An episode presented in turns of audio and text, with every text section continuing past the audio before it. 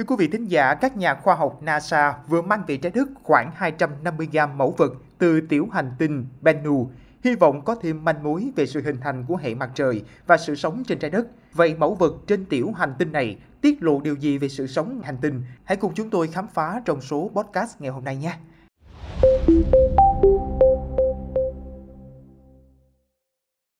Thưa quý vị, tối ngày 24 tháng 9 vừa qua theo giờ Việt Nam, tàu Osiris-Rex của cơ quan hàng không vũ trụ Mỹ NASA đã thả khoang chứa mẫu vật tiểu hành tinh Bennu với tuổi thọ khoảng 4,6 tỷ năm tuổi xuống sa mạc ở bang Utah của Mỹ.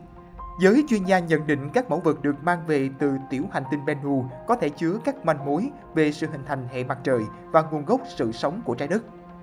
Ông Dante Lauretta, nhà khoa học hành tinh tại Đại học Arizona và cũng là nhà nghiên cứu chính sứ mệnh Osiris-Rex nhấn mạnh đây chính là món quà dành cho cả thế giới.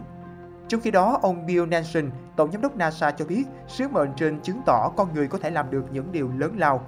Ông nói điều này đã truyền cảm hứng cho chúng tôi, gắn kết chúng tôi và cho chúng tôi thấy không có gì nằm ngoài tầm với của chúng ta. Nhóm nghiên cứu dự đoán tàu Osiris-Rex sẽ cung cấp một lượng đá vũ trụ mới dồi dào và khoảng 2,267 gam bụi từ tiểu hành tinh cho các nhà khoa học. Các nhà khoa học sẽ dành 2 năm tới để tiến hành một cuộc nghiên cứu kỹ lưỡng hơn về tiểu hành tinh này. Một phần nhỏ của mẫu vật sẽ được chuyển đến cơ quan hàng không vũ trụ Nhật Bản JAXA và cơ quan hàng không vũ trụ Canada CSA nghiên cứu. Tiến sĩ Connolly tiết lộ khoảng 75% lớp đất đá trên bề mặt Bennu sẽ được lưu trữ để các nhà khoa học trong tương lai nghiên cứu bằng các kỹ thuật mới mà chúng ta thậm chí còn chưa biết là chúng có tồn tại. Bà Aileen Stanberry, nhà khoa học hàng đầu tại Trung tâm Vũ trụ Johnson của NASA bày tỏ rằng những mẫu vật này là một kho báu tuyệt vời của nhiều thế hệ.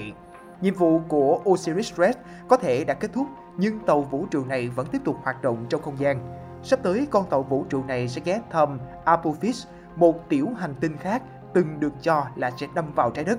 Theo báo New York Times, các nhà khoa học trong sứ mệnh khám phá của tàu Osiris-Rex đã gặp phải không ít khó khăn, bao gồm cả quá trình đấu tranh kéo dài ròng rã 7 năm để được NASA cho phép thực hiện dự án.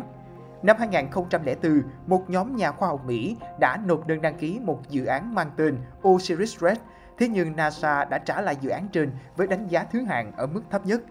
Không nản lòng, các nhà khoa học tiếp tục nộp lại đơn đăng ký dự án Osiris-Rex lần thứ hai vào năm 2007.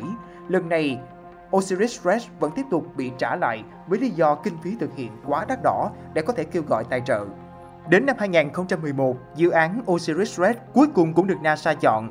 Ông Harold Connolly, một nhà hóa học vũ trụ tại Đại học Rowan, người đã đồng hành với dự án từ những ngày đầu tiên, cho biết nhóm của ông đã dành nửa thập niên để lên kế hoạch chỉnh chu cho chiến dịch khoa học này.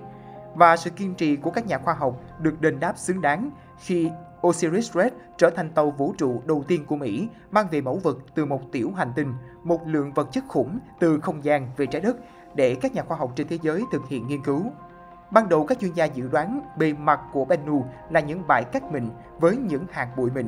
Tuy nhiên khi đến gần, các nhà khoa học mới nhận ra bề mặt của Bennu khác xa tưởng tượng, đầy đá, gồ ghề với những tảng đá cao khoảng 33 mét. Điều này khiến cho các nhà khoa học khó tìm được một điểm đủ an toàn để tàu vũ trụ có thể lấy các mẫu vật gồm đất, đá vụn, bụi mịn và các vật liệu khác trên lớp đất ở bề mặt Bennu. Trong khi các kỹ sư đang cố gắng khắc phục sự cố trên, thì Bennu lại đẩy cho họ một khó khăn khác. Tiểu hành tinh Bennu phun một loạt các vật chất gồm hàng trăm viên đá nhỏ ra bên ngoài không gian. Ông Sandy Freehan, giám đốc chương trình Osiris-Rex cho biết sự kiện đó thực sự là một điểm thú vị về mặt khoa học nhưng lại là một vấn đề mới về mặt kỹ thuật.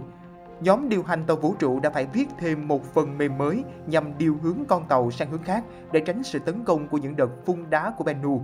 Sau 2 năm khảo sát tiểu hành tinh, các nhà nghiên cứu trong nhiệm vụ này đã chọn một điểm có tên là Nightingale, gần cực bắc của tiểu hành tinh để đáp xuống và thu các mẫu vật. Quý vị nghĩ sao về những thông tin trên? Hãy để lại ý kiến của mình bằng cách bình luận bên dưới nhé. Cảm ơn quý thính giả đã lắng nghe số podcast này. Đừng quên theo dõi để tiếp tục đồng hành cùng với podcast Báo Tuổi Trẻ trong những số lần sau. Còn bây giờ, xin chào và hẹn gặp lại.